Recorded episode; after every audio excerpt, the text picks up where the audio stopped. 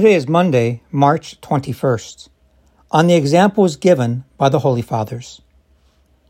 Look at the shining examples of our ancient fathers and the saints, in whom true perfection and religion flourished, and then you will see how little we do by comparison. How can we even compare our life with theirs?